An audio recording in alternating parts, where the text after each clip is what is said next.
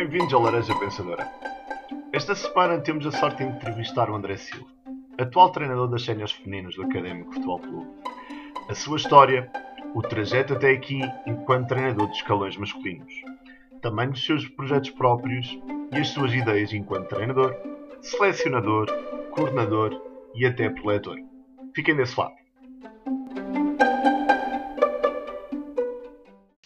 André, bom dia e obrigado por teres aceito o convite. Bom dia, bom dia Tiago, obrigado, obrigado eu por, uh, por me teres feito o convite e uh, é um prazer estar aqui a falar com, contigo sobre basquete. André, só para nos situar, uh, podias nos escrever um pouco do teu percurso até aqui? Então, Tiago, o percurso, desde que nasci, está praticamente ligado ao, ao basquete. Uh, eu cresci, embora tivesse nascido numa cidade de basquete, nasci no Barreiro, é curioso. Uhum. Uh, nasci no Barreiro, que é uma cidade de basquete, mas cresci em paredes de, de Cora. E desde os seis anos que, que jogo basquete, aí o meu percurso foi como atleta, como é evidente, comecei como atleta, joguei em paredes de Cora até aos 12 anos. Entretanto, fui jogar para Ponte Lima uh, em sub-14 e sub-16 quando era sub-16, tive a sorte de fazer parte do, do Centro Nacional de, de Treinos em São João da, da Madeira. E depois vim para, para o Académico com 16 anos, onde, fiz uma, onde terminei o meu percurso enquanto atleta quando era sub-20 e depois já em sub-20 no último ano comecei como treinador e pronto, e sou treinador no Académico desde, desde então. Entretanto, lancei outros projetos, nomeadamente um projeto particular da, da First Step e trabalhei com outras, com outras associações e com, fiz outros, outros trabalhos, mas de uma forma geral é este o meu percurso até chegar, um, até chegar aqui.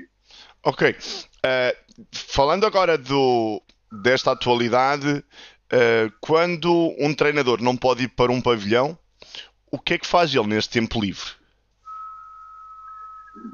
Olha, não podemos ir para o pavilhão e temos muitas saudades, pelo menos eu tenho muitas saudades, muitas saudades disso. No entanto, posso fazer coisas que não fazia quando, quando, estava, quando estava a treinar constantemente e nós também temos que tentar tirar as coisas boas uh, de uma situação má ou menos favorável, digamos assim. E o que, o que eu tenho feito? Olha, tenho, tenho aproveitado para para correr, que é, um, que é uma uhum. das preocupações que eu tenho, que é de voltar a, a, a preocupar mais com, a, com o meu corpo, uh, fazer mais exercício físico, uh, refletir sobre as coisas, sobre aquilo que nós já fizemos no passado, sobre aquilo que queremos fazer no, no futuro. E, acima de tudo, é uma coisa que tem sido uma grande vantagem, na minha, na minha opinião, é a partilha de, destas mesmas reflexões e a partilha de, de várias experiências com outros amigos, treinadores, eh, porque, como tu disse, a minha vida foi, esteve praticamente sempre ligada ao basquete e mistura-se a minha vida pessoal com a, com a profissional. E é extremamente gratificante hoje estar aqui contigo e falar de basquete e partilharmos ideias, da mesma maneira que daqui a nada, se calhar, vou pegar no telemóvel, vou falar com outro amigo e falarmos de basquete, que se calhar, quando estamos mais focados no processo de, de treino, eh, acabamos por não ser tão bons amigos, digamos assim, e. Um, e falar com quem, com quem realmente gostamos sobre aquilo que, que gostamos de fazer. Neste período de tempo uh, de confinamento, tens ideia quantos clínicos, quantas formações já, já assististe? Olha, eu um, não, não sei dizer quantas, quantos é que já, já assisti, não é uma coisa que me preocupa em, em registrar o, o número. A verdade é que eu estou a fazer um, eh, um curso de um, online e acabo por, uh, por, ter, uh, por ter uma série de formações clínicas para, uhum. para ver e no fundo o único que, me, que tenho seguido mais com mais afinco tem mesmo é o, o curso que eu estou a tirar da, da ProCoach que tenho que, um, que tem uma série de, de, formações para, para fazer mais do que se calhar de, do que ver muitos clínicos também tenho aproveitado para ler e tentar uh, associar umas coisas às outras e e, e estar tranquilo, porque não, estamos no meio de um processo, eu não gosto também de misturar muitas, as, muitas ideias ao ponto de, de começar a baralhar as minhas próprias as minhas próprias ideias e as coisas que já tenho mais ou menos mais ou menos definido. Estou numa fase em que o que estou o que estou a seguir de clinics é realmente o curso que estou que estou a tirar. Ok. Uh, qual é um tema por exemplo, neste tempo livre uh, te está a chamar mais a atenção? Uma coisa que não te chamava a atenção até aqui, qual é uma preocupação tua? Um, se calhar uma fraqueza, uma debilidade tua? Ou, ou, simplesmente nada a ver com o basquete, mas um, um, tema que te está a chamar a atenção nesta altura? Falando do, do basquete, uhum. talvez do, um, o drible, sabes? A maneira como, como driblamos. Acho que tem sido, tem sido aquilo que me tem chamado mais a atenção, sabes? Quando estás a ver um vídeo e, e podes ver o vídeo 20 vezes, em 20 alturas diferentes da tua vida, e se calhar umas alturas vai-te chamar de uma forma, outras vezes vai de outra, e neste momento tenho prestado muita atenção à questão da forma como, como driblamos, porque acho que a forma como driblamos acaba por estar diretamente associada uh, também à forma como lançamos e à forma como, como passamos. E a verdade é que acho tem sido o tema que, que me tem chamado mais, mais a atenção e que se calhar tenho investido um pouco mais de, mais de tempo. Do que não tem a ver propriamente com o basquete.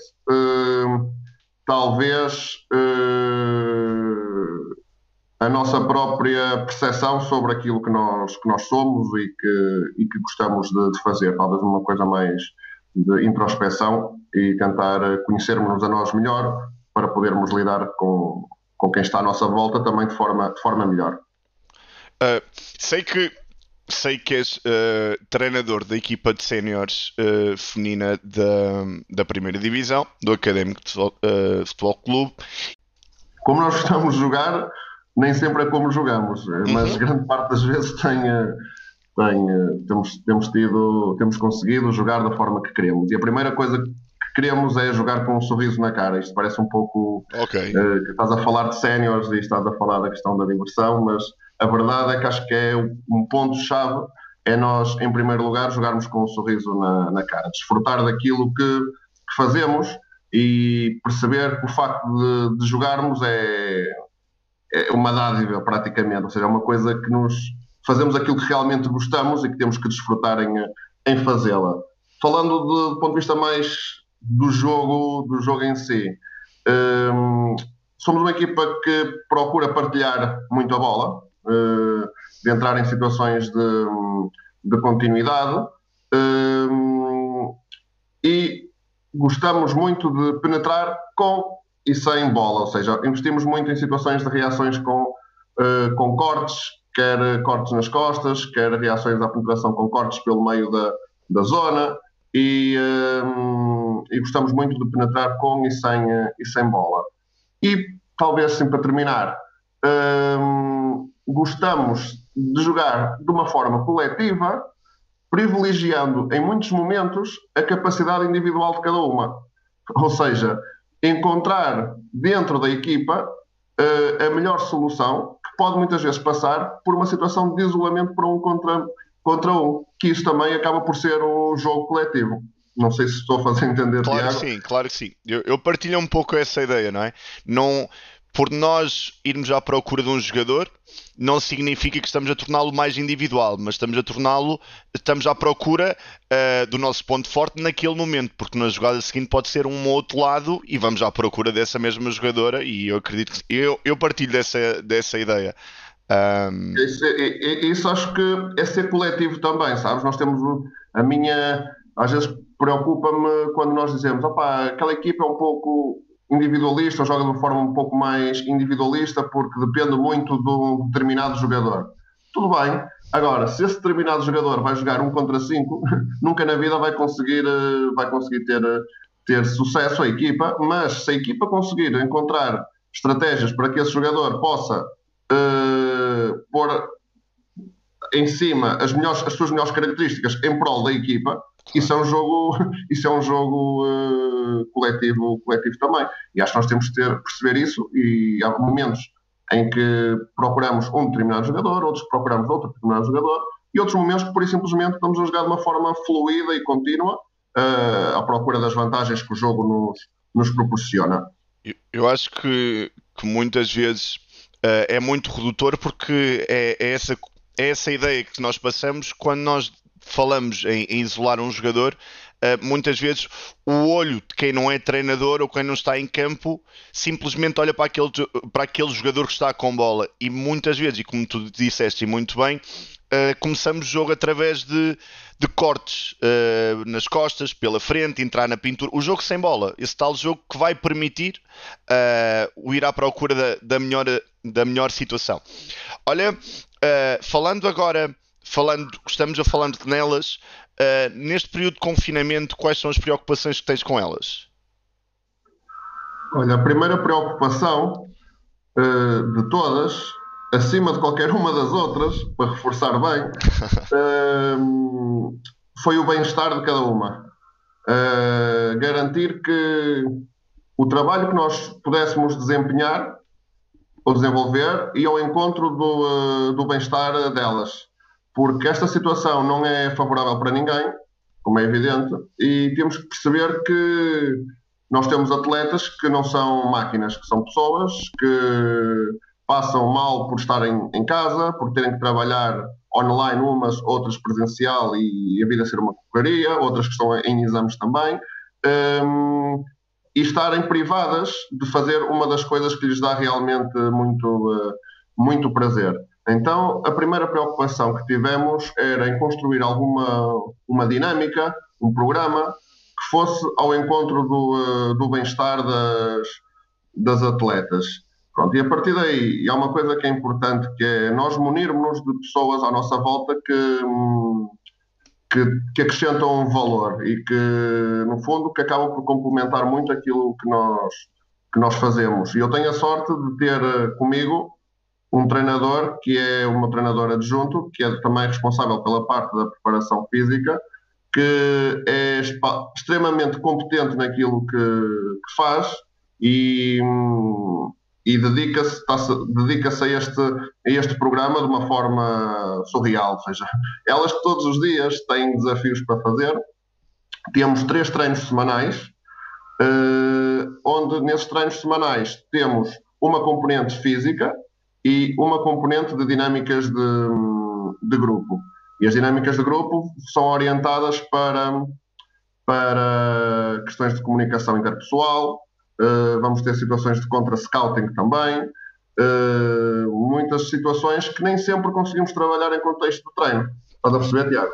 Uhum. E, nós, e nós muitas vezes queixamos-nos, não temos tempo para, para, para ver os nossos jogos porque não temos condições no clube para o, para o fazer, ou porque temos de pensar no jogo de fim de semana e neste momento não temos essas preocupações. Então, se calhar é uma boa oportunidade para vermos mais o nosso jogo, ver aquilo que nós fazemos e também trabalhar outras competências que se calhar são, eu pelo menos eu vejo como tal, que são importantes para, para o jogo de, de basquete. E temos investido muito na comunicação, na comunicação inter, interpessoal, fazer com que algumas das atletas que por norma possam se sentir mais constrangidas em comunicar, que nesta, nesta fase em que estamos em casa, encontrar aqui uma série de, de atividades para, que, para poder trabalhar nessa, nessa área. Mas, no fundo, é uma, uma mistura entre trabalho físico e trabalho de, de dinâmicas de, de, grupo. Obviamente que quando, quando tu me falas em, em assistir aos teus próprios jogos, eu, eu acho curioso é que na formação a realidade tem que ser outra e não se pode assistir aos próprios jogos porque, porque não existiram não existiram é obviamente que se pode ir buscar outras coisas e que se pode aproveitar os jogos de outros para conseguirmos aprender um bocadinho deles. Uh, falavas falavas na comunicação e, e trabalhaste com antes deste projeto com as séniores femininas trabalhavas com, com formação e trabalhavas com o masculino. Como é que tem sido uh, essa parte da comunicação, como é que tem sido o desafio da comunicação quando estás a falar com um público completamente diferente? Como é que tem sido a mensagem que tens passado? Olha, Tiago, eu quando, quando comecei, a, ou melhor, no ano em que eu fui treinador da equipa, da equipa sénior, coincidiu também com o facto de ter feito um, o curso de grau 3. Uhum. E tive a sorte, mais uma vez, de ter como, como dois dos treinadores uh, o Ricardo Vasconcelos e o, uh, e o Norberto Alves. E, e os dois deram-me um conselho que, que eu sigo e, pro, e procuro levá-lo para a minha vida, que é nós temos que ser realmente genuínos, sabes? De, temos que ter algum, como é evidente, a forma como comunicamos será diferente, mas sem perdermos a, a nossa identidade, ou seja, uh, o que for, não, não, não pude mudar nada daquilo que eu sou por estar agora a treinar uh, séniores ou por estar a treinar uh, uh, feminino. A única coisa que acho que é importante fazer é adaptar também um pouco o discurso, porque as motivações também são diferentes. E um, não vejo grandes, grandes diferenças na, na comunicação a partir do momento que nós comunicamos aquilo que somos. Estás a perceber o que eu estou a dizer? Uhum. Ou seja, não estar à procura de falar para transmitir uh, alguma ideia com a qual não nos identificamos, mas, acima de tudo, transmitir partilhando alguma ideia uh, que acreditamos realmente nela. E se nós transmitimos algo em que realmente acreditamos, a comunicação uh, torna-se fluida e natural. E uh, a única coisa que temos que perceber é o tipo de discurso que, que temos. Eu com os miúdos, se calhar às vezes tentava colocar-me num, digamos assim, no patamar deles de, de, brincadeira, porque era mais divertido e a mensagem chegava de uma forma diferente. Uh, com as cenas também me divirto imenso, mas se calhar a forma como comunica é um pouco, um pouco diferente, mas sempre a minha, com, a minha, com a minha genuinidade. Ok. Uh, tens ideia do teu primeiro desconto de tempo uh, trabalhando com as séniores femininas? Como é que foi, como é que foi a tua mensagem? Tens essa ideia? Sinceramente, não faço a mínima. Não, eu, eu, pergunto, eu, pergunto eu, eu, eu, digo isto, eu digo isto porque quando nós pedimos juntos com o tempo, temos aquele, aqueles 10 segundos que preparamos um, um pequeno discurso, não é? Uh, aquelas pequenas correções. Uh, e se calhar uh, pensaste duas vezes antes de, antes de falar com elas. é um bocadinho, era um bocadinho por aí. Um, mas não. E, isto, isto porque, porque, são diferentes, não é? Porque daqui a pouco vamos falar um pouco da formação e de séniores uh, femininas é de certeza absoluta que o discurso teria que ser outro. Sim, ah, isso é, como é evidente, temos que nos que, que perceber quem é que, mais do que ser séniores ou do que formação, temos que perceber para quem é que falamos. E vamos pôr agora aqui o exemplo do desconto tempo em séniores Uh, se, é uma, se é uma situação objetiva, um tempo orientado para, para uma correção tática ou alteração da estratégia defensiva, o que quer que seja, tentar ser o mais incisivo possível e chegar, a, chegar a, ao centro da questão, e se calhar com pouca emoção, talvez. No entanto, se é uma situação de uma correção de um erro individual ou uma chamada de atenção, eh, também é importante perceber com quem é que estamos a falar, sabes? Mais do que se é eh, jovem ou se é adulto, uhum. perceber com quem é que estamos a falar e de que forma é que vai receber a mensagem. Eu acho que isto tem sido uma grande aprendizagem para mim, porque enquanto nos miúdos acho que era um pouco mais uniformizado a maneira como falava para, que, para eles não havia grandes, como é evidente há sempre diferenças, mas não era tão diversificado com as séniores aprendi que cada uma delas uh, vai ter uma maneira completamente diferente de receber a mensagem. E se calhar para umas terei que ser mais agressivo, para outras mais assertivo, para outras, uh, se calhar, não dizer as coisas da forma que realmente me vai na, na cabeça no primeiro momento, porque posso perdê-la para, o, para o resto do, do jogo. E acho que isso é uma aprendizagem de perceber mais do que a idade quais é são as características da pessoa que está à nossa frente e como é que a nossa mensagem pode chegar a, pode chegar a ela. Olha, que grande, que grande resposta dessa parte. Uh, olha, antes do. Nesse mesmo percurso, quando tiras o grau 3, nesse mesmo verão, uh, estás na fase final nacional de sub-16, correto? Uh, exatamente, sim. Tinha sido, tinha sido ano, sim durante esse, esse verão, o que é que te vai no teu pensamento? Porque já à partida já tomas uma decisão, deixas o masculino e, e mudas para o feminino. O que é que passava na cabeça nessa altura? Olha, hum, no fundo é como se tivesse terminado um, um ciclo uh, que me deu imenso prazer e, e, acho que já podemos falar um pouco mais a seguir sobre, sobre isso também. Uh, e iria começar uma, uma, etapa, uma etapa nova.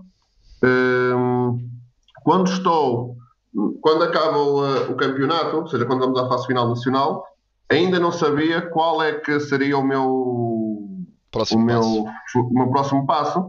O que tinha definido para mim é que gostaria de treinar séniores, sabes? E uhum. estava. Uh, tinha essa decisão tomada, sabia que aquele tinha sido o último jogo com, pelo menos nesta fase, com aquele grupo e com, e com a formação e queria treinar séniores. Ainda não estava definido uh, que equipa e onde é que iria, iria treinar. Uh, e nesse ano, acho que foi um ano muito de, de aprender e de perceber que preocupações é que tinha, ter, que tinha que ter e volto a dizer eh, que acho que o timing foi perfeito. O facto de ter tido novamente os formadores que tive no, no grau 3 ajudaram-me imenso em um, perceber como é que poderia como é que poderia abordar algumas preocupações que eu que eu tinha.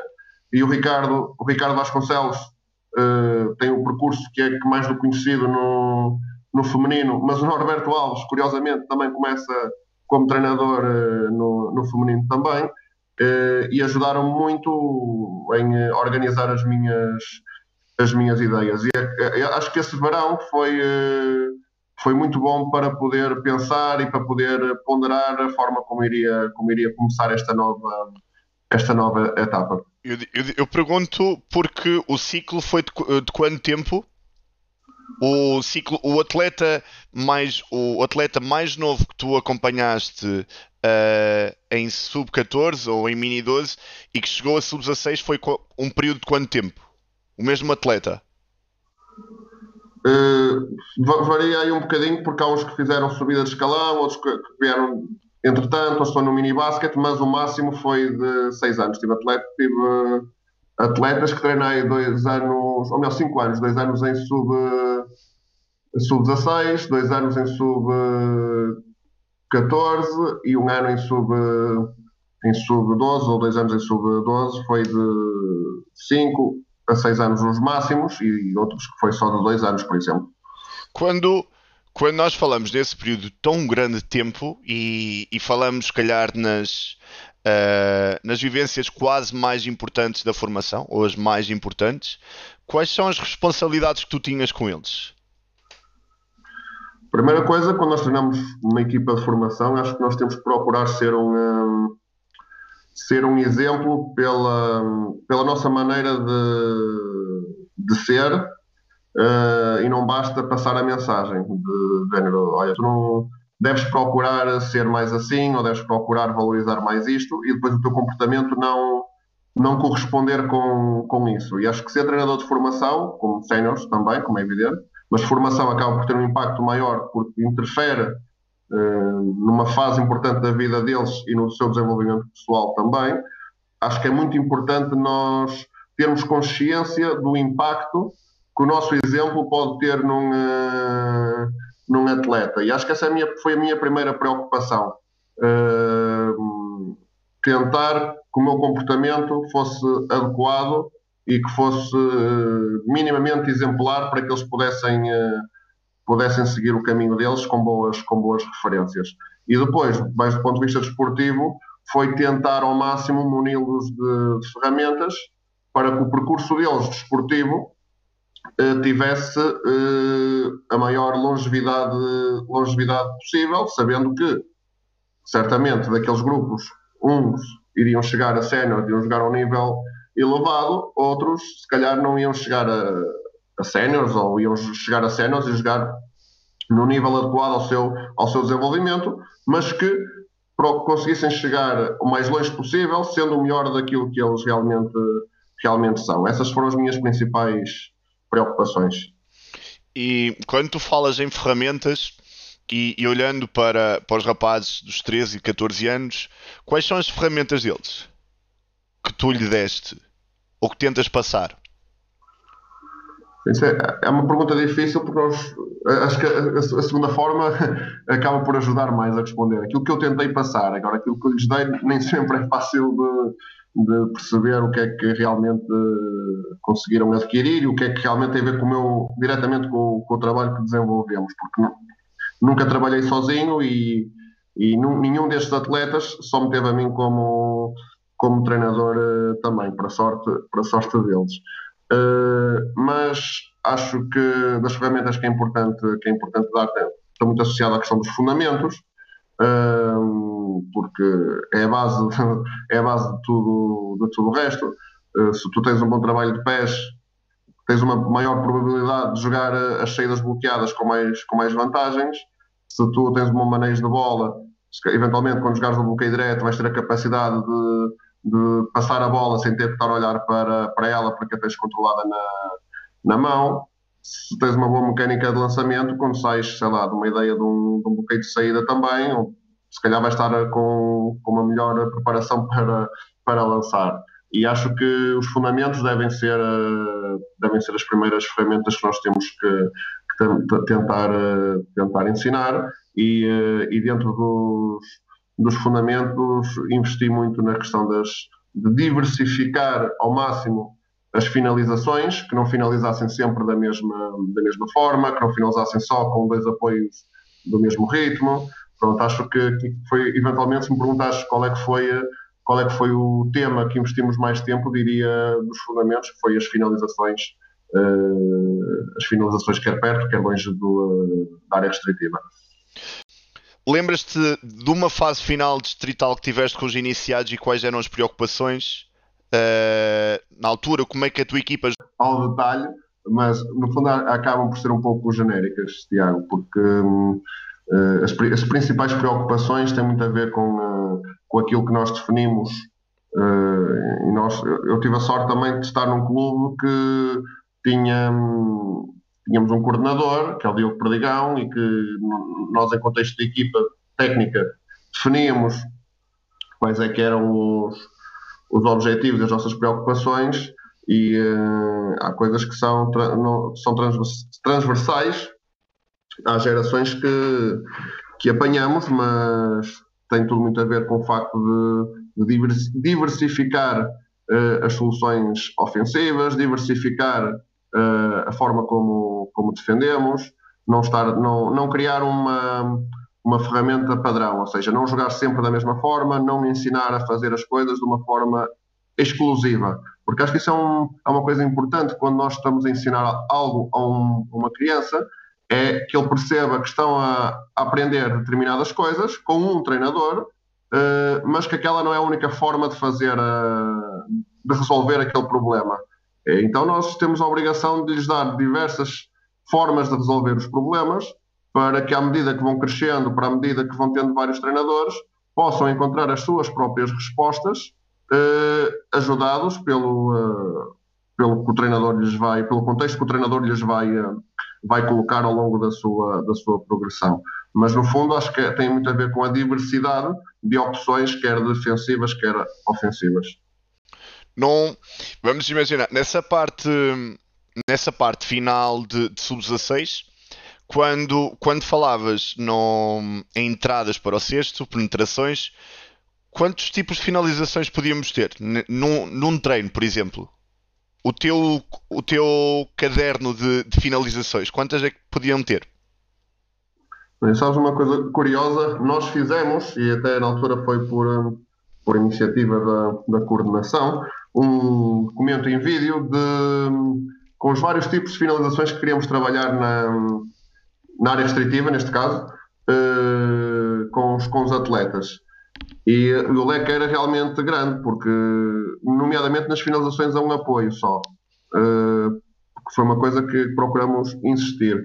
E, mas respondendo à tua pergunta, em contexto de treino, uh, não eram muitas por treino, sabes? No fundo, o que nós procurávamos era quando estávamos a incidir sobre a aprendizagem de determinadas finalizações, eh, dar, eh, eh, vamos imaginar, por exemplo, três opções, onde uma opção seria para lançamento exterior, uma opção para, lança, para finalização com um apoio e uma opção para finalização, por exemplo, em floater, ou seja, coisas diferentes, para que no momento da tomada de decisão eles pudessem decidir consoante o contexto que, que, lhes, era, que lhes era apresentado. Uh, e acho que não tínhamos mais do que três finalizações por, uh, por treino. Isto estou a dizer de forma, quando estamos a trabalhar, incidir sobre especificamente sobre determinadas finalizações. Como é evidente, não repetíamos as três durante o, uh, o tempo, o tempo todo e o percurso todo. Havia planeamento e havia alturas para, para trabalhar umas, outras alturas para trabalhar, para trabalhar outras, mas nunca incidíamos mais do que em três, porque acho que senão aí podemos estar a dispersar em demasia o nosso, o nosso foco. Não sei se, se me estou a fazer entender. Uhum. Uhum. Não nos estou a dizer, Tiago, só para, para, ficar claro, que não trabalhamos três durante a época inteira. Hein? que por treino claro não, eh, não dávamos como focos, não é, não é que não aparecessem, como é evidente apareciam as outras todas, mas como focos dávamos, dávamos três. Uma de longa, uma de, de um tempo, um apoio, outra de dois apoios ou floater, ou o que fosse. O mesmo, a mesma situação de jogo, vocês preocupavam-se mais em dar três momentos diferentes de jogo e terem três finalizações diferentes. Uh, do que simplesmente a mesmo, o mesmo momento de jogo a ter a, a três finalizações diferentes, certo?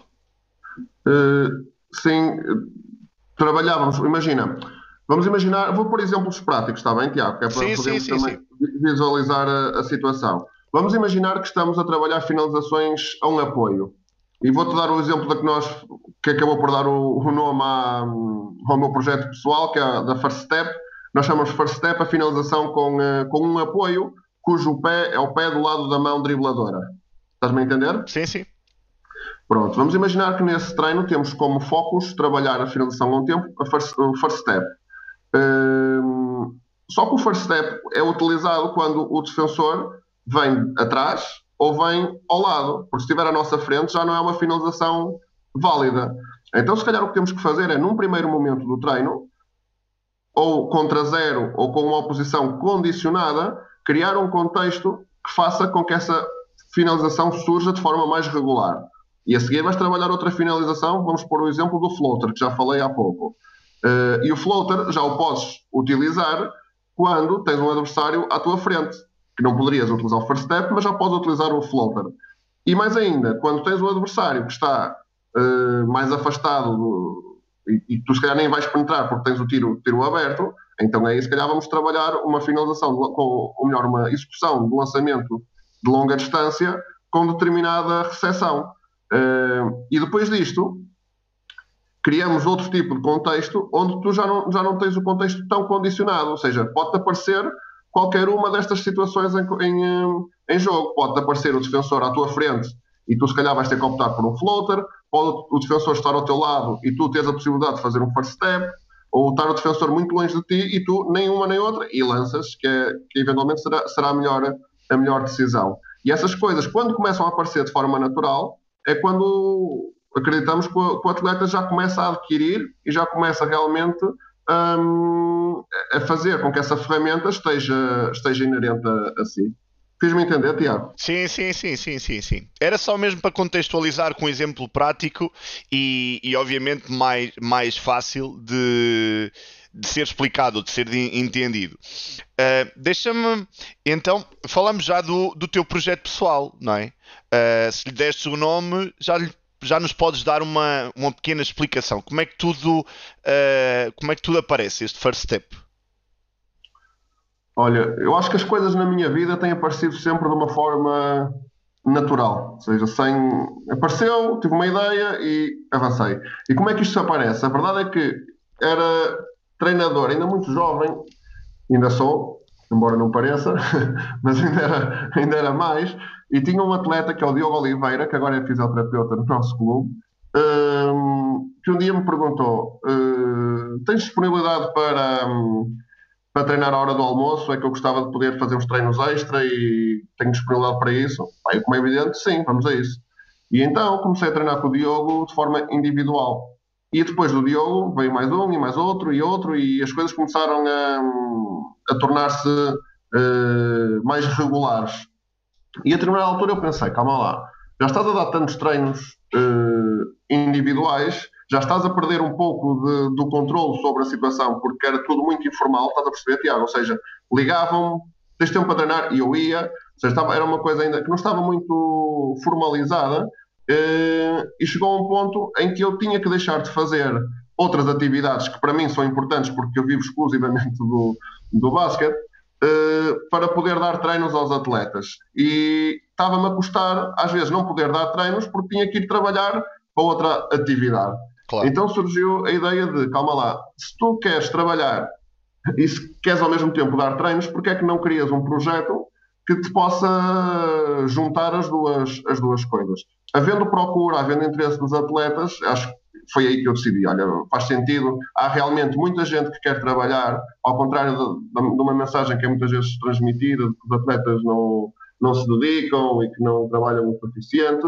Eu acho que eles não trabalham sempre o suficiente, mas a responsabilidade, na maior parte das situações, não é deles, na minha opinião. Uhum. E nós somos, acho que nós temos que criar, somos responsáveis por criar condições para que eles possam treinar mais e melhor. E no fundo, a First Step nasce com, essa, com esse objetivo: criar um espaço onde os atletas possam treinar mais e, eh, e melhor. E foi assim que, que nasceu este, este projeto. Como é que, como é, que é possível uh, de 3, 4 atletas que tinhas, ou um, não é? Isso, que agora atualmente é fisioterapeuta no clube, isso deve estar um gozo enorme, e no último verão fazes um campus. Como é que, como é que isso é possível? E fizemos um campus, Tiago, numas condições surreais. Hein?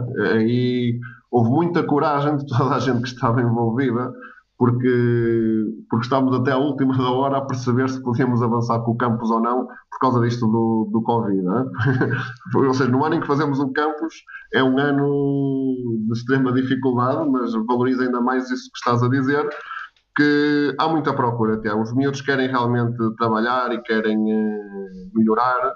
Uh, miúdos e graúdos, este campus que estás a falar, tivemos atletas profissionais, como por exemplo o Thomas Detay, o Kevin Gomes, Ana Ramos, a Mariana a Mariana também do, do Benfica, a Mariana Carvalho. Uh, tivemos atletas profissionais e tivemos atletas que têm pouco tempo de basquete e que por simplesmente querem uh, melhorar as suas, as suas habilidades.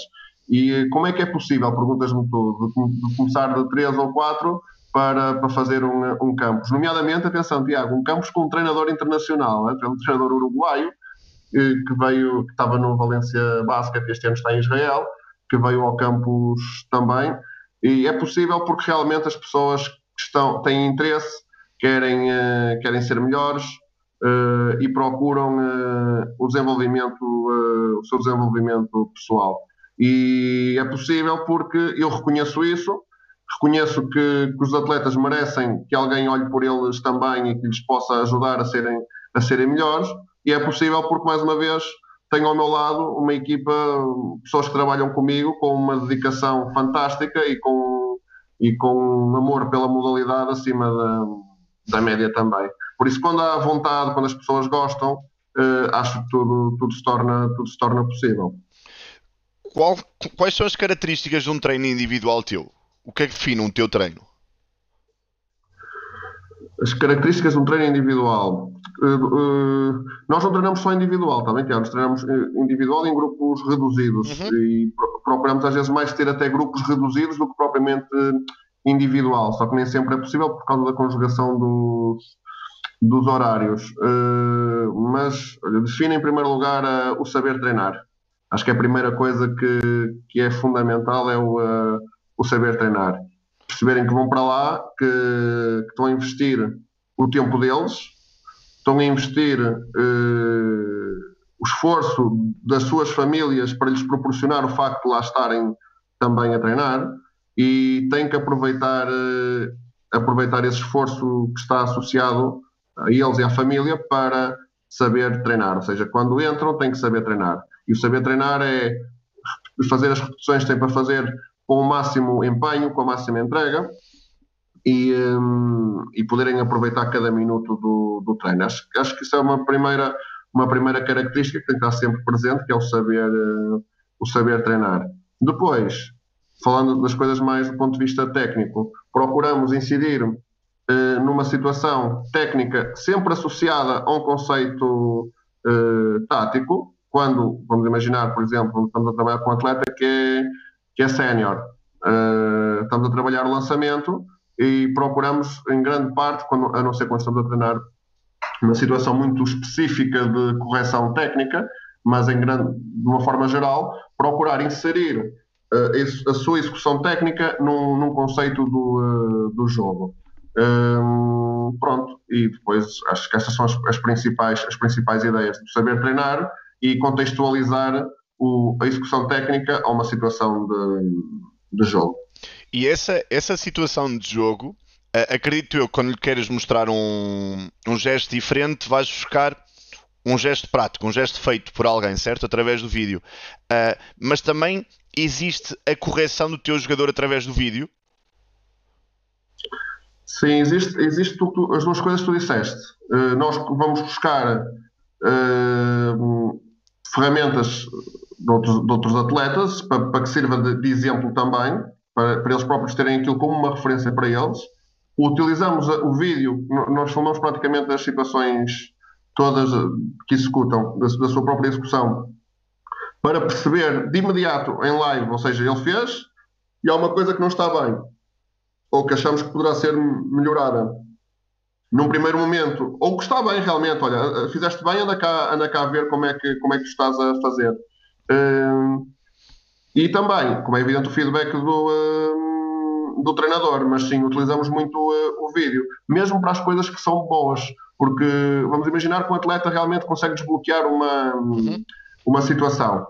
É importante que ele tenha a percepção de que realmente está, como é que está o seu corpo, como é que ele está a conseguir, a conseguir executar. Porque eu acho que uma das coisas que nós temos muita dificuldade é em termos autoperceção, que é uma coisa natural, ou seja, temos dificuldade em perceber como é que realmente estamos a, a fazer, quer para o bem, quer para o, quer para o mal. E tendo essa dificuldade, acho que é importante a utilização do, do vídeo, é uma excelente ferramenta, como estás a dizer. Não acreditas nisso? Eu, eu acredito, e é um bocadinho por aí, as tais novas tecnologias com base de, de ensinamento. Uh, e mais uma vez digo, assim, quando, quando tu filmas, o, quando tu mostras um, um primeiro vídeo de, de, um novo gesto e quando queres consolidar e mostras esse mesmo gesto através do vídeo, nós estamos a falar de um treino em que não vai ser com muita quantidade de vários gestos. Mais uma vez, estamos a reduzir em poucos gestos o mesmo treino, certo? para, ter, para conseguir chegar aos detalhes, não vais ocupar o treino quase como um plano de treino de treino individual de, de uma hora. Pronto, não, estamos, não estaremos a falar de uma hora em que tenha drible, lançamento, uh, várias ferramentas no mesmo, no mesmo treino, certo? Exato, exato. É, é isso. E vamos imaginar que até temos uh, dois, três focos. Vamos pôr três focos no treino, três, okay. três ideias que queremos trabalhar. Quando chegarmos à terceira, vamos imaginar, chegamos à terceira, ehm, e quando chegamos à terceira, se houver mais possibilidades para além da terceira, será a segunda e a primeira. Vamos imaginar, estamos a trabalhar finalizações, ehm, uma situação de, com diferentes tipos de finalizações. Ou melhor, as duas primeiras, os dois primeiros focos foram situações de finalização. Uma de finalização eh, perto do cesto, na área restritiva e uma de finalização de média distância. E o terceiro foco tem a ver com as mudanças de direção. Estás-me a perceber, Tiago? Uhum. Quando trabalharmos as mudanças de direção, para além da ideia das mudanças de direção, vamos dar como possibilidade utilizarem as finalizações, a primeira que trabalhamos ou a segunda que trabalhamos. Ou seja, tu acabas por uh, ir reforçando o, uh, o, trabalho que já foi feito anterior, acrescentando algo mais. Mas não acredito muito em em pôr uh, mil e uma coisas no mesmo, no mesmo treino. Acredito em ser o mais consistente possível, uh, que o treino seja divertido também, porque se tu me disseres, mas se meteres aos miúdos a, a fazer a, a, trabalhar a mesma, o mesmo conteúdo o treino todo, eles vão achar aquilo uma seca. Uh, eu acho que mais do que o conteúdo é a forma como nós trabalhamos o conteúdo. Acho que podemos trabalhar até o mesmo conteúdo, indo adaptando ao longo do treino, eh, e tornando o conteúdo mais rico, ir eh, enriquecendo o, o, mesmo, o mesmo conteúdo. Por isso eu acredito que até só com o, conteúdo podemos fazer um, eh, um treino bestial e os miúdos saírem divertidos e conseguirem adquirir muita, muita coisa desse, desse treino. Além do, além do teu feedback, o feedback do treinador ser uma coisa importante, a tecnologia mas também sempre que eu vi alguns exercícios teus também havia muito material. Também achas que é uma coisa importante no, no treino? Uh, tinhas vídeos com uma, com uma miúda que já eu, eu lembro dela de, das concentrações de mini basket e agora acredito eu que já esteja quase como sub-14, seja uma sub-14, mas sempre com muita ferramenta, sempre contigo. Uh, quais são as ferramentas que tu uh, aconselhas ou, ou uso num treino individual? Eu acho que mais do que as ferramentas, temos que perceber o que é que nós queremos trabalhar, em primeiro lugar, e depois perceber o que é que nós necessitamos para trabalhar esse mesmo, esse mesmo conteúdo. Eh, por isso, as ferramentas vão variar muito consoante aquilo que queremos, que queremos trabalhar. Vamos imaginar, uh, queremos que a atleta, no momento da penetração, baixe o seu centro de gravidade. Uhum. Se calhar uma boa ferramenta para trabalhar isso poderá ser colocar um cone num banco ou numa plataforma mais baixa para que, ele, para que ela, no momento da penetração, em determinado espaço, tenha que baixar o seu centro de gravidade para agarrar o, uh, o cone. Estás a perceber o que eu estou a dizer? Sim, sim, sim, sim, sim. Agora, como é evidente, posso fazer o mesmo utilizando um defensor. Se tiver um defensor, criar um contexto que, que isso aconteça. Uh, mas uh, acho que as ferramentas são importantes para, para criar esses mesmos, essas mesmas execuções. Eh, por exemplo, a proteção do drible, ou melhor, a proteção da bola no momento de lançamento. Eu gosto de utilizar umas plataformas, que aquilo até serve para. Um, umas proteções para, para proteger os, as balizas de, de handball que temos dentro do campo.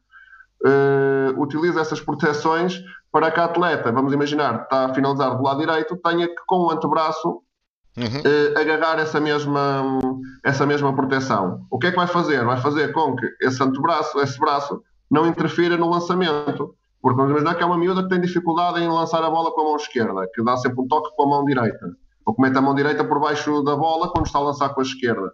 Se tu retirares uh, de alguma forma a mão da bola, vais, vais obrigar a que ela tenha que arranjar um, uma, uma solução para poder, para poder lançá-la só com a, com a esquerda.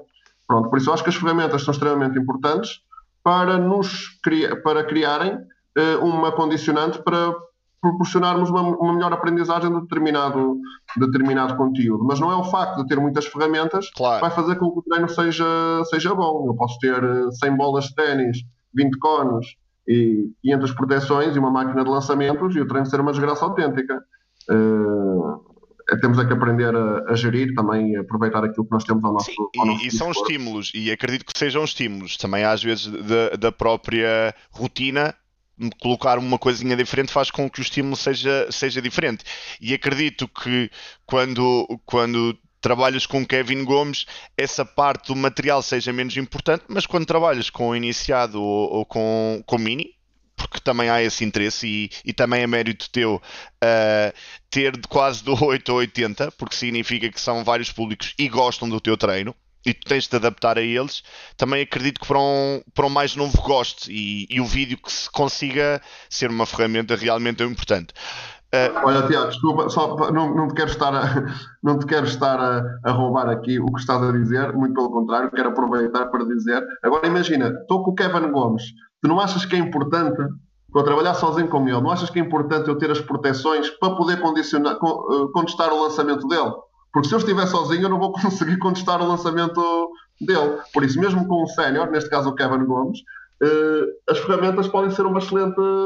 Uma oh, excelente sim, sim, sim, para, o, sim. mas, para, não, para o mas atenção, eu, mas o, o, que eu te estou, o que eu te estou a dizer é que ele não vai avaliar o treino por causa das ferramentas. Exatamente, uh, mas se calhar um, um, mais novo vai avaliar.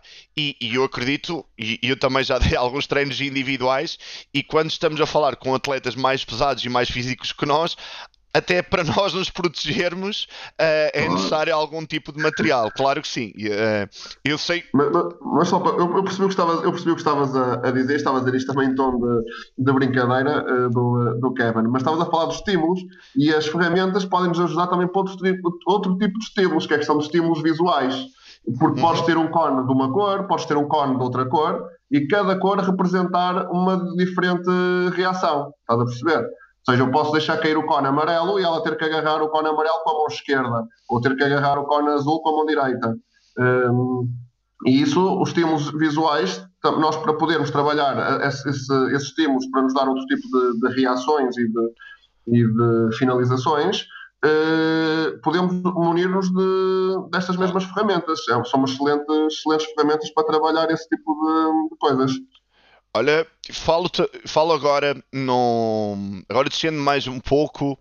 Uh, sei também foste coordenador de mini basket e, e muitas vezes tiveste de dar os próprios treinos e, e foste treinador de mini basket, além de coordenador também és treinador de mini basket. Uh, o que é que tu procuras ensinar ao mini? Primeira coisa de todas, a gostar de jogar basquete. Uhum. Primeira coisa de todas, a paixão pelo, uh, pelo desporto. E se nós conseguirmos, se nós conseguirmos fazer com que um atleta seja apaixonado pela modalidade, uh, é a melhor coisa que nós podemos ensinar. Porque a partir daí, mesmo que o teu, uh, que o teu melhor, que as tuas capacidades para ensinar muitos conteúdos sejam, sejam reduzidas, só o facto do atleta já ser apaixonado já vai fazer com que descubra por si só, já vai fazer com que aquilo que tu lhe digas faça sentido e ele vai conseguir adaptar à forma que será mais correta, tendo em conta aquilo que o jogo lhe dá. E uh, a primeira coisa de todas é, é que eu procurei, como é evidente, e procuro constantemente, com o trabalho principalmente com os mais novos, é fazer com que o atleta seja apaixonado pelo, uh, pela modalidade. Esse é o primeiro passo e é o passo mais importante para, para tudo. Pronto, e depois o resto, Tiago, eu não sou, eu não inventei nada. Claro, eu, claro, trabalho, claro. eu trabalho de uma forma uh, normal daquilo que acho, que acho que é importante ensinar os fundamentos todos no, no mini basket, a maneira como lançam, a maneira como, como driblam, como passam, mas procurando numa base do sucesso, sabes? Porque também acho que se vamos estar a ensinar o lançamento e se eles tiverem um treino todo e não marcarem nenhum sexto, se calhar não estamos a ensinar lançamento nenhum, mesmo que a mecânica supostamente fosse aquela que os, que os livros idealizam como a mais, a mais correta. Uh, ou seja, ensinar, uh, ou melhor, tentar criar neles a paixão pelo basquete e ensinar sobre uma, uma ideia de, de, de diversão, de bem-estar e de, e de sucesso, que possam ter muitas situações de sucesso para que realmente gostem e se apaixonem pela, pela modalidade. E depois, mais à frente, como é evidente, também tens de trabalhar sobre o fracasso. E é sobre a gestão das expectativas e sobre outras coisas, que faz parte da aprendizagem, mas num primeiro momento, apaixoná-los é, o mais, é o mais importante. E agora, qual é o papel do treinador ou que responsabilidades é que colocas nos teus treinadores de mini basket? Olha, e é uma das coisas que nós já falamos, que é serem um exemplo pelo aquilo que fazem no dia a dia. Se vão ser melhores ou piores eh, tecnicamente, é o, é, um, é o menos relevante. Como é evidente, temos que os munir aos nossos treinadores de, de capacidades de, de, ensino, temos que lhes ajudar ao máximo a, a, que possam, a que possam ensinar melhor, mas acima de tudo que sejam eh, uma excelente referência para os, para os miúdos.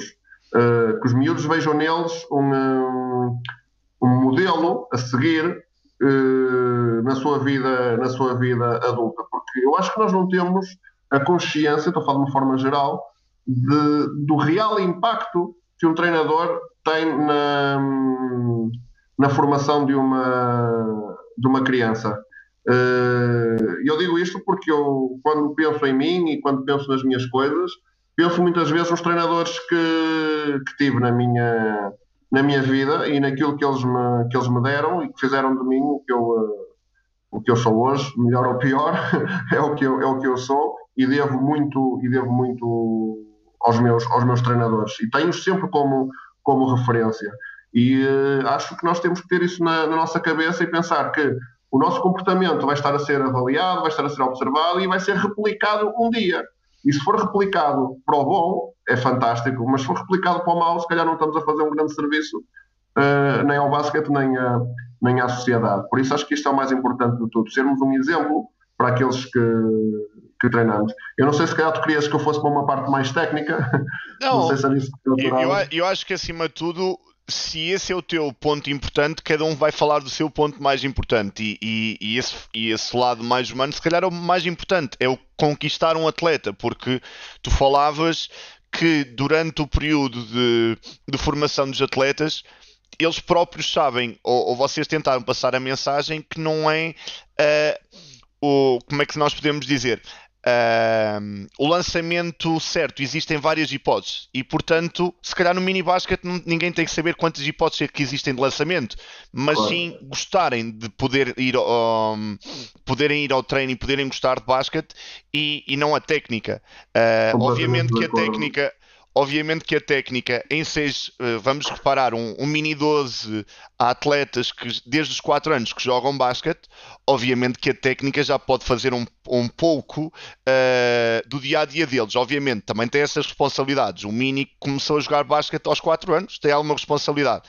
Mas esse ponto é importante: é ok, vamos fazer um gesto novo, mas se esse gesto novo uh, não existir um pouco de sucesso se calhar uh, o atleta vai pensar duas vezes, obviamente. Se calhar não é o treino em si, mas sim o gosto em si pela modalidade. Oh, Tiago, vou-te voltar, vou dar este exemplo. Nós, a minha última equipa, quando eu treinei em mini basket, foi uma equipa de mini 10. Uhum. Uh, que já tinha alguns anos de basquete também. E diverti-me, diverti-me muito com eles uh, e gosto muito deles e ainda hoje uh, os encontro no, no clube e fazemos sempre uma festa. E houve uma altura que definíamos que vamos, vamos lhes ensinar a nossa filosofia, era uma brincadeira que tínhamos com eles, a nossa filosofia de jogo. Que no fundo era uma coisa muito simples, que era privilegiar o passe ao drible. Uh, e, e depois, como é evidente, de, criávamos aqui as nossas ideias à volta disto. Mas só o facto de eles aprenderem que uh, há esta ideia que é aquilo que nos caracteriza enquanto equipa, estou a falar, como é evidente, depois criámos isto de uma forma muito simples para, para eles. Uh, fez com que eles, durante o, o, esse, esse, ano de, de sub-10, jogassem com uma partilha de bola muito interessante, com dinâmicas muito giras, onde eu praticamente não, não interferia, não dizia, olha, como é que nós vamos passar, como é que vamos ocupar os corredores, como é que vamos fazer isto, ou como é que vamos fazer aquilo. Nunca falei, nunca trabalhámos a questão, ou melhor, nunca trabalhámos de uma forma uh, mais analítica, mais de, uh, standardizada, como é que nós iríamos ocupar os corredores? A única coisa que falávamos era que era importante privilegiar o passe ao drible. E quando isso acontecia, de forma natural, eles tendo essa ideia na cabeça, acabavam por ocupar os corredores, umas vezes a sair em passe pela linha lateral, umas vezes a sair em passe para o meio, de diferentes formas, sem nunca terem sido condicionados. E, eu acho que isso é uma boa maneira de ensinarmos as crianças a, a jogar, é termos, darmos algumas ideias, darmos uma série de ferramentas técnicas, como é evidente, aí temos que, que incidir ao máximo do, do, do que pudermos, mas dar algumas ideias para que a sua criatividade, para que a sua irreverência, para que a sua maneira como, como veem o jogo venha ao de cima e não a maneira como nós treinadores gostávamos que eles, que eles fizessem dar-lhes ali um bom espaço para que eles criem e construam a sua própria identidade e construam a sua própria maneira de, de jogar. Porque se assim for, vão ser muito melhores atletas do que aquilo que eu lhes poderia tentar ensinar de uma forma standardizada. Esta é a minha maneira de, de pensar o, o jogo, principalmente nos, nos escalões mais, mais jovens também. Mas acha que é uma alegria enorme ir, ir treinar aquele grupo?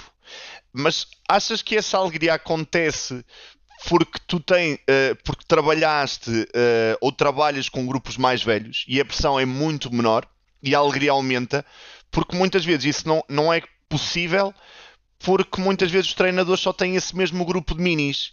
E essa liberdade e essa alegria do treino se calhar desaparece um pouco porque se calhar passa ao lado mais competitivo.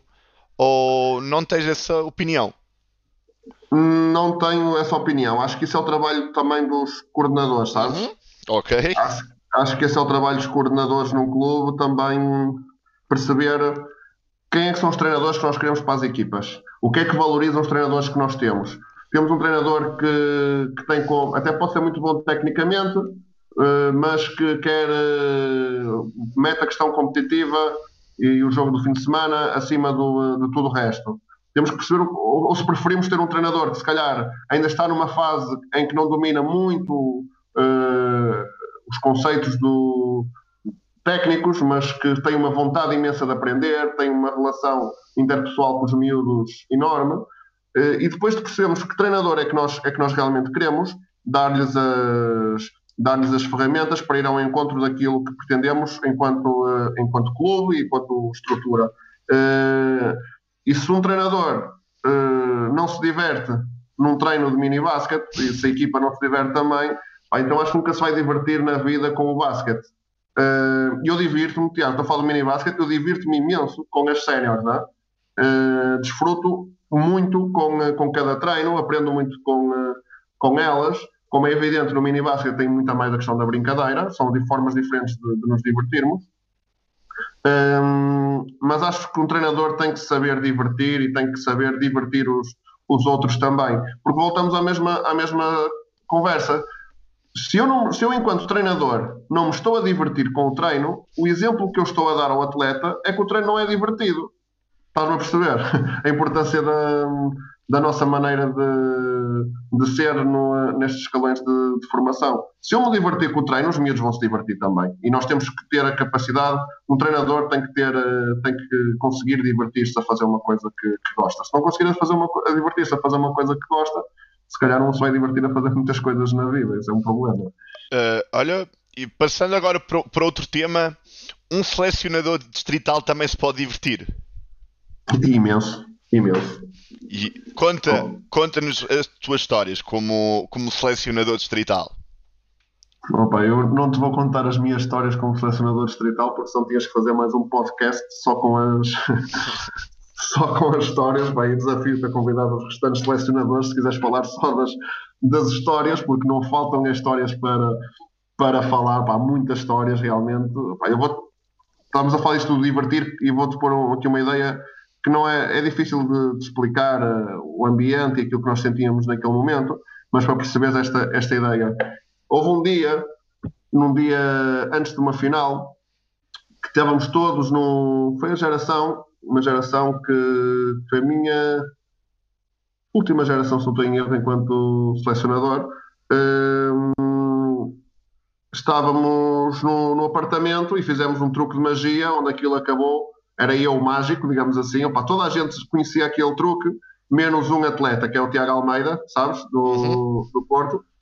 Uh, toda a gente conhecia aquilo, menos o Tiago, o Tiago Almeida, que era um truque, não sei se tu sabes, daquele da, da moedinha por baixo da garrafa de, de água, que, que abres a garrafa de água e o atleta vai ver, vai olhar por dentro da garrafa de água para ver que a moeda afinal está dentro da garrafa de água e nesse momento agarras a garrafa de água com força e aquilo acaba por molhar o atleta todo. Não é que tenha, não é que a história assim contada seja realmente muito divertida, mas para perceberes que é possível divertirmos muito com os, com os atletas, quer dentro do campo, quer fora do, do campo. Temos é que encontrar sempre o, o equilíbrio. Opa, depois de histórias, opa, Tiago, tenho muitas histórias, sabes que eu tenho uma característica que é esqueço-me das coisas em todo lado sofria de bullying, estou a brincar agora que está um termo, um termo se calhar um pouco mais sensível, mas era muito usado era muito usado na brincadeira pelos meus colegas treinadores, que eu era o mais, o mais novo também, pá, tive histórias de,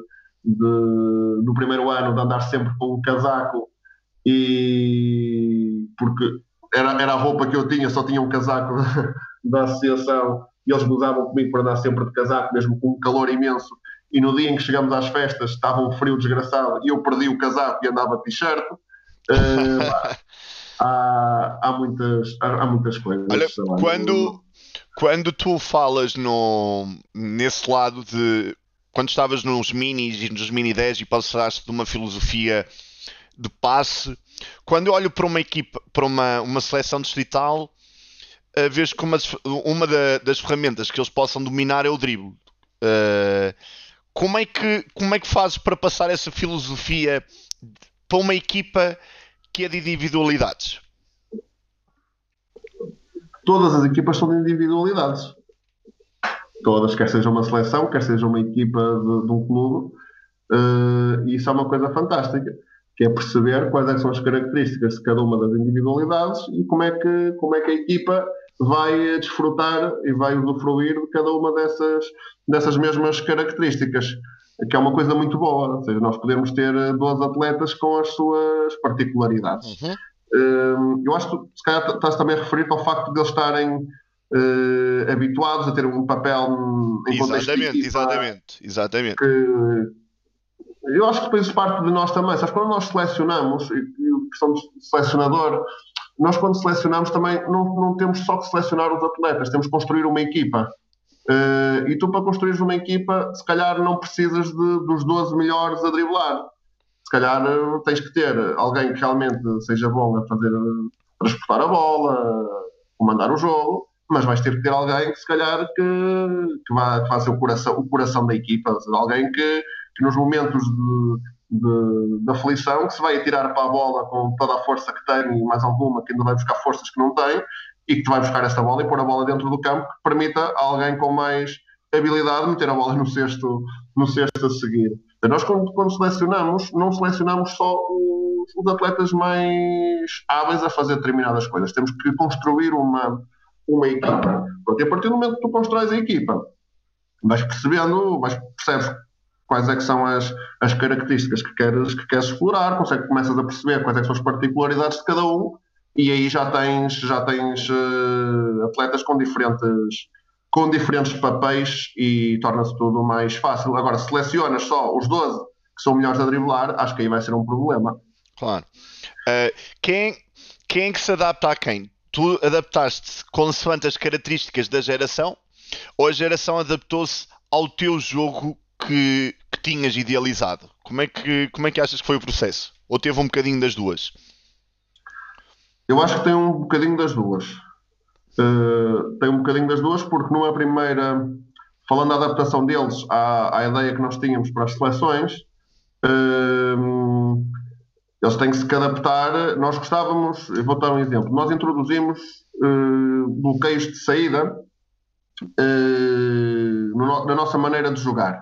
Isto porquê? Porque nós procurávamos que, através de bloqueios de saída ou bola dentro, uh, eram as coisas, os conceitos que gostávamos mais, mais explorar, permitia-nos criar uma meia vantagem para que a partir daí pudéssemos entrar numa situação de desequilíbrio para poder uh, ter as reações à penetração, para ter uma série de, de soluções ofensivas que não fosse exclusivamente desequilibrar num um contra, uhum. um contra um, que a maior parte das vezes acaba por não ser um contra um, acaba por ser um contra dois ou um contra três, ou que, o que seja.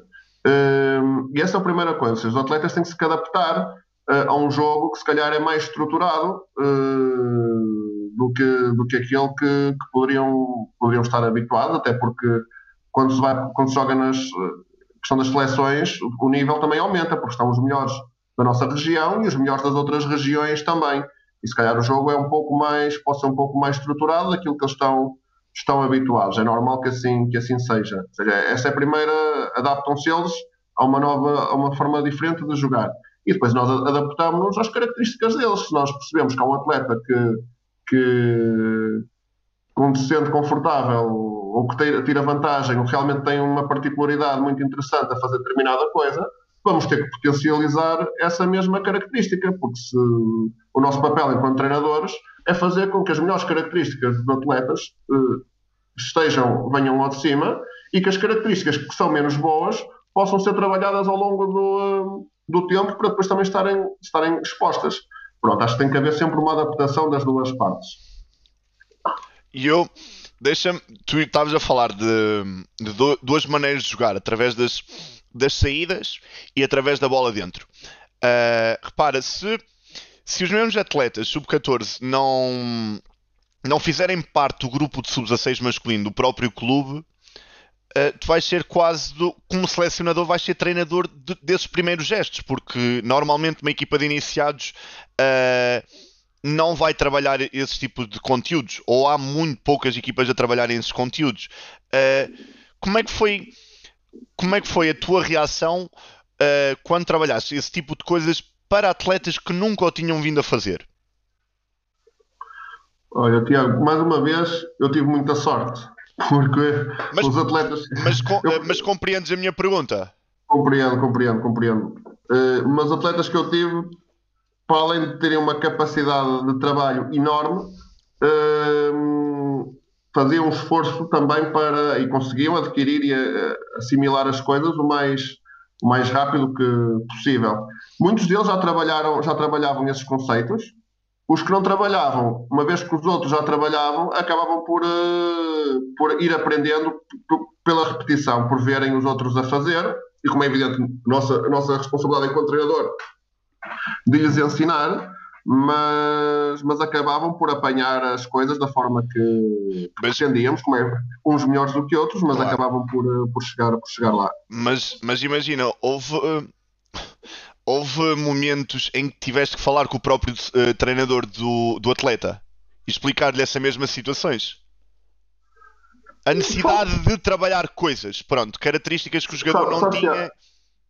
Eu percebo o que estás a dizer, mas há uma coisa que eu também tenho que perceber, que é o meu trabalho eh, é o meu trabalho e o tra trabalho do, do treinador do clube é o trabalho do treinador do clube. E o treinador do clube pode ter uma filosofia completamente diferente uhum. da minha e estar completamente correto. Eh, e eu também eh, não estar errado. E o treinador, vamos imaginar a questão das saídas bloqueadas. Um treinador, vamos imaginar, sei lá, de um clube do, da nossa associação, vamos para o Guifões, que é o teu clube, não pode não, não ensinar as saídas bloqueadas e, está perfeitamente correto uh, e fazer um trabalho fantástico. Se o treinador do clube ensinar o atleta um, a interpretar, a perceber que há mais do que uma opção, a perceber que, que há a possibilidade de, de penetrar, mas uh, que também há a possibilidade de passar, de ensinar as reações à penetração, podem ser de uma forma ou de outra forma, mas só o facto de, de habituá-los a a perceber que o jogo tem uma série de continuidades.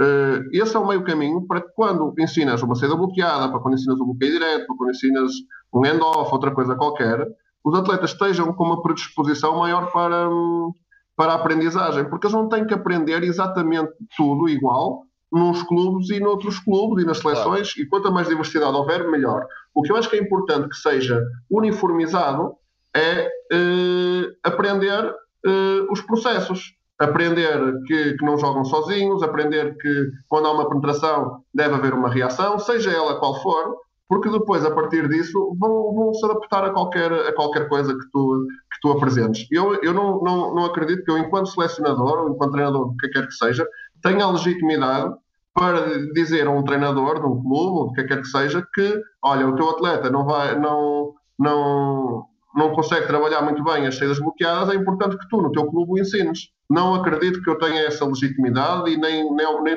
nem nunca foi uma, uma, das minhas preocupações. Agora, como é evidente, aqueles, aqueles atletas que estavam habituados a tomar mais decisões acabam por se adaptar, adaptar melhor. Claro. Uh, Lembras-te de alguma história, além desse, desse lado de magia, uh, histórias? Porque quando nós estamos a falar iniciados, uh, ainda são realmente jovens uh, e vão para uma, para uma festa de Albufeira que é um impacto muito grande na, na vida deles, não é? Porque a dimensão que realmente têm as festas. Tens alguma história dentro do campo uh, que nos possas contar? Ah, pá, eu tenho há aqui duas, uma dentro e uma fora do campo, e uma vou ser o mais sucinto possível. Que eu tive um, ainda era eu adjunto, foi no meu primeiro ano como adjunto, tive um atleta que quando chega à Albufeira uh, diz-me estávamos nós no autocarro, ele estava sentado ao meu lado e ele diz-me Pachá, hoje é o dia mais feliz da minha da minha vida. Uh, e isto porque é um atleta se calhar nunca teve tantas oportunidades para fazer outras coisas e que valorizou aquela experiência como um, como um momento marcante da vida, da vida dele. E aquilo teve um impacto grande em mim, eh, até porque é como se fosse, calma lá, fizemos bem, este atleta foi selecionado e realmente está a fazer por merecer esta, esta oportunidade porque está a desfrutar. E teve um impacto grande, grande em mim. Dentro do campo, opa, a história da primeira final que ganhamos enquanto, quando eu era treinador, no meu primeiro ano como treinador principal, Olha que foi o Miguel Barros que marcou a, que marcou a, a última, a última bola. Uh, passamos o jogo todo, todo, todo a perder. Todo o jogo a perder. Tínhamos perdido os jogos contra Aveiro, quer, para, quer na fase, já nas festas, quer nos, quer nos torneios, nunca tínhamos estado um segundo que seja à frente da Aveiro em nenhum dos jogos e passamos o jogo a dizer, malta, calma, o que importa é chegar ao final e conseguirmos, e conseguirmos passar para, para a frente. Pá, e temos essa história de, de estar o jogo todo a perder e nos últimos segundos, opa, não sei se foram 12 ou 10 ou 7 ou o que foi, eh, conseguirmos passar pela primeira vez para, para a frente e o caricato é que foram os únicos dois pontos do Miguel Barros na, na final. E, um, e foi num momento, num momento crucial. Pá, e acho que, que é, uma, pá, é uma história é uma história que teve impacto porque os miúdos realmente andaram a lutar e nunca, mesmo nunca tendo estado à frente, nunca deixaram de nunca deixaram de lutar e um atleta que não tinha marcado nenhum ponto até, até à data acaba por ter a oportunidade de, de o fazer e meter uma bola no momento, no momento crucial. Uh, temos as festas de Albufeira e para muitos treinadores um, um, momento grande e com uma dimensão grande é o Clínico Treinadores em Cantanhede, ao qual tu já foste preletor. Como é que foi esse, esse momento, que eu acredito tenha sido como um treinador importante? Foi importante e mais do que importante, ou tão quanto importante, foi impactante. Uhum. Foi, foi impactante porque em primeiro lugar, porque eu era extremamente, ainda sou, embora não pareça, volto a dizer, era extremamente jovem, eu tinha aqui, sei lá, 26 anos, 25 anos, talvez, um, e estava a falar, aquilo estava cheio, Tiago, aquilo era gente por todo, por todo lado, eh, eu nem sabia se onde é que me haveria de virar, se devia estar de frente para a bancada, se devia estar de costas. Foi realmente impactante. Eh, e ao mesmo tempo, eh, foi um momento que me senti valorizar, sabes? Porque alguém, naquele caso foi a Escola Nacional de Basquete e a Associação de Basquetebol do Porto também, que, que acabaram por uh, me dar um voto de, de, confiança. Tu tens aqui alguma coisa interessante para, para partilhar, vais fazê-lo. E uh, eu estava com algum receio, admito, porque sabia que a dimensão era muito grande. E, e foi muito impactante por isso, por isso mesmo. Estar a falar para um, centenas, não sei se eram 300 pessoas, o que era, de treinadores, eh, praticamente todos com muita mais experiência do que, do que eu e mais conhecimento do que, do que eu, e poder partilhar a, as, minhas, as minhas ideias. Uh, foi um momento foi um momento impactante e que acabou por me dar muita coragem para outras para outra para tomar iniciativa noutras coisas como se tivesse saído da minha zona de conforto e se, se, tinha sido colocado à, à, à prova e ajudou-me em coisas futuras, coisas que, se, que acabaram por acontecer mais à frente, uh, ajudaram-me a avançar e a não, a não duvidar de mim. Agora, uh, na semana passada tiveste um momento, e, e a verdade é que quando estás desse lado do ecrã, uh, o clínico torna-se outro, não é? Porque não tiveste as 300 pessoas a olhar para ti diretamente, mas se calhar tiveste mais do que 300 pessoas a olhar para ti no, no último clínico deste com, com o passo zero. Uh, como é que é essa parte? Qual, onde é que tu te preocupaste de passar? Que ideias é que quiseste passar nesse mesmo clínico? Olha, a ideia da partilha, em primeiro lugar, de perceber que o que eu estou a transmitir é a minha ideia, a minha maneira de, de trabalhar, que é tão válida como qualquer uma dos, dos restantes treinadores e que quanto mais partilha houver, melhor vamos ser todos. E depois, do ponto de vista mais técnico, aquilo que já falei também da importância da maneira como driblamos, que acaba por, uh, por ter um impacto direto na maneira como finalizamos também, nomeadamente com o passo, com o passo zero. Perceber que o jogo está em constante mudança uh, e que nós nos temos que adaptar a essas, essas mesmas mudanças, que não devemos ficar por aquilo que já, que já conhecemos ou já dominamos. Temos que nos adaptar para podermos ser, uh, ser melhores. E uh, talvez também uma outra ideia de que conhecer as várias perspectivas, conhecer quais é são as vantagens da utilização do passo zero e quais é são as desvantagens da utilização do passo zero, fará com que, com que encontremos o equilíbrio necessário para, para poder ensinar uh, quer as vantagens, quer as desvantagens também e podemos trabalhar sobre, sobre isso. E, e olha, falando, falando em, em clínicos, uh, no, no ano não, já, já vai fazer dois anos, certo? Uh, a tua ida à Valência, o que é que, além de de teres uh, criado amizades, porque quando tu falas que no teu campus de do, do First Step tiveste um treinador uruguaio que deve, foi daí que conheceste, creio eu. Uh, o que é que se tira mais quando se tem ali tantos treinadores conceituados a nível mundial?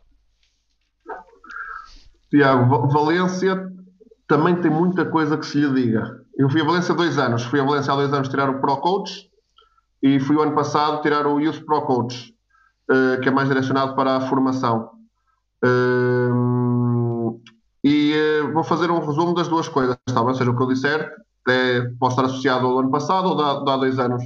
Mas a primeira questão das amizades e dos contactos, essa é, uma, é daquelas coisas que, que vale mais do que, do que tudo o resto. O facto de ter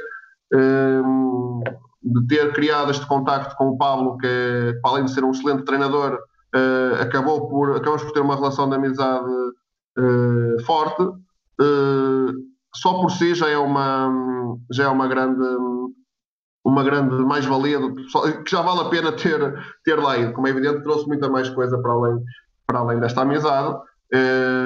a verdade é que os treinadores, eu estive lá presente com Igor Kokoskov, com o Itudis, com o João Porçanal, com o Jota Cuspinera, sei lá, com uh, Carlos Duran, opa, muitos, muitos treinadores já com num patamar uh, uh, muito bom, com muitas coisas para aprender, com os melhores dos melhores, e uh, é como se estivesse a ouvir os ídolos, estar, estar ali presente das pessoas que tu admiras e sai um e a seguir já está outro e que tu admiras ainda mais, se calhar, por algum outro motivo, e estar constantemente de boca aberta e apaixonado, sabes?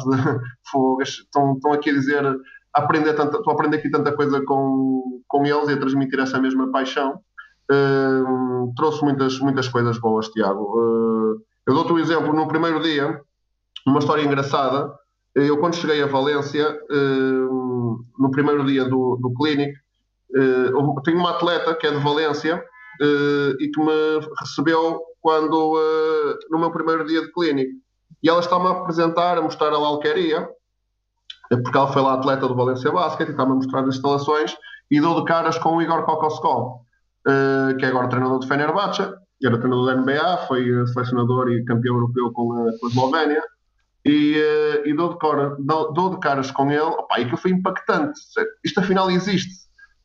Estou aqui, já estou cá presente e falei com ele disse que era treinador português, que era do Porto, e quando eu começo a falar com ele, disse-lhe disse que era do Porto, ele começa-me diz-me, começa-me a falar sobre o Porto, que já esteve no Porto, que adora a cidade do Porto, que sempre foi muito bem tratado, muito bem tratado cá, e de repente quebra-se ali uma barreira de estarmos perante um extraterrestre e afinal o extraterrestre é, um, é uma pessoa uh, como nós uh, que, que, chegou onde chegou por qualidade por trabalho, como é evidente, uh, e abre-nos um pouco os horizontes. Calma lá, que afinal, se calhar um dia também poderíamos ter essa mesma, essa mesma sorte e essa mesma oportunidade que ele, que ele teve. E no fundo, acaba como motivar-me, motivou-me muito a querer, a querer ser melhor, a querer aprender mais constantemente, com uma perspectiva de que se calhar um dia também posso, posso chegar a um patamar uh, maior. Não me interessa qual é que é,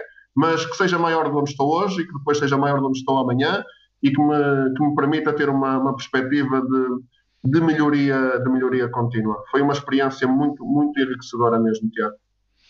Houve, e, e já quase, quase para terminar, uh, e essa mensagem final foi, foi ótima. E qual seria para os outros treinadores como mensagem final? Eu acho que nós temos que acreditar mais no nosso trabalho. Uh, temos que deixar de pensar que, que não somos bons, que os outros são todos melhores do que nós. Nós somos bons e, e temos e fazemos coisas bem, bem feitas. E tu estás a fazer um trabalho excelente, Tiago. Estás a proporcionar a, a, podermos. Hoje sou eu, amanhã será outro treinador, ou, ou, já foi o Rui Gomes também, acho que foi o Rui Gomes o último, não foi? Ou Zé, o Zé Araújo, já não sei, já ouvi os dois também. Foi Sérgio uh, Ramos, o último foi Sérgio Ramos. Sérgio Ramos também foi Sérgio, está certo. Ou seja, já temos aqui uma série de, de partilhas uh, e estás a fazer um trabalho excelente. E eu acho que é importante os treinadores darem passos em frente. Eu gostava muito, eu fui o único português em Valência nos últimos dois anos nestes, nestes cursos. e gostava, sei lá, para o ano ir contigo, ou ir com outro treinador português, ou com, com quem quer que seja, porque acho que nós temos que acreditar que podemos dar, uh, dar, mais, dar mais passos, trabalhar uh, as nossas coisas em que realmente acreditamos. Temos que fazer um investimento, como é evidente. E tu dizes-me, tu és profissional de basquete, está bom? Ah, bem, sou profissional de basquete, mas para ser profissional de basquete abdiquei de muitas coisas e podes ter a certeza que eu seria Uh, se calhar teria uma vida diferente se não fosse, se não fosse profissional de basquete, se fosse profissional de outra coisa, de outra coisa qualquer. Mas tenho a vida que gosto, que me dá um enorme prazer. Acordo com um sorriso na cara e adormeço com um sorriso na cara porque faço aquilo que, que, que amo e não tenho problemas em, em dizê-lo desta, desta forma. E, uh, e, acho que nós temos que valorizar muito, uh, muito isso. Tentar acreditar naquilo que somos, não duvidar de, das nossas competências e se realmente gostamos disto, avançar sem, uh, sem receios. Depois o futuro dirá aquilo que, que irá acontecer, mas que acreditem no vosso, no vosso trabalho, como eu acredito no meu, como eu acredito no teu e acredito em todos os que, os que realmente se dedicam à modalidade, Tiago. É, a mensagem que eu quero transmitir é que acho que, um, que devemos acreditar muito mais, em, muito mais em nós e nas nossas capacidades. André, muito obrigado por esta grande partilha. Uh, como tu dizes, jovem, mas já com muita experiência e, e, acima de tudo que essa mesma experiência seja passada por muita gente, que acho que é o que vai acontecer, um, e que, que, seja um pequenino espaço que daqui 10 anos possamos falar e teres imensas e muito mais histórias para contar e, e, e continues esse, esse grande trajeto. Obrigado, André. Obrigado, Tiago, e obrigado mais uma vez pelo convite e prometo que registar as histórias, que eu não, não sou uma pessoa que, que tenho muito jeito para contar, para contar histórias e sinto que desta vez falhei nessa parte. Da próxima vez vou tentar trazer uma história bonita para te, para te contar. Obrigado, obrigado Tiago. Obrigado, obrigado. Um abraço, Tiago. Minha fama quis ver-me parar de sonhar Confundindo o que eu queria alcançar. Sucesso tá querendo me convencer de que antes eu sonhava alto demais. Desculpa, eu tive de dar um passo atrás. Lembrar-me do que eu sou capaz